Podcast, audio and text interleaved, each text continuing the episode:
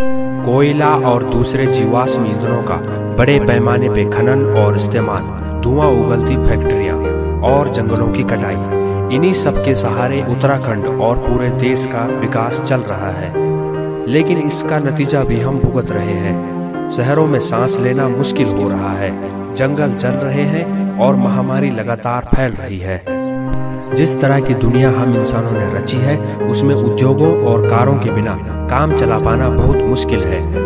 तो एक समाधान तो ये है कि सारे उद्योगों को सोलर एनर्जी या फिर विंड एनर्जी से चलाया जाए, जिससे कार्बन का उत्सर्जन कम हो सके। कोयला, तेल और प्राकृतिक गैसें, ये सब ईंधन है जो धरती से निकलते हैं और यही सबसे ज़्यादा कार्बन उत्सर्जन फैलाते हैं। चूँकि अब दुनिया भर में ग्लोबल वार्मिंग और पर्यावरण प्रदूषण को लेकर जागरूकता लगातार बढ़ रही है और इसे कम करने के लिए कार्बन क्रेडिट का चलन भी बढ़ रहा है।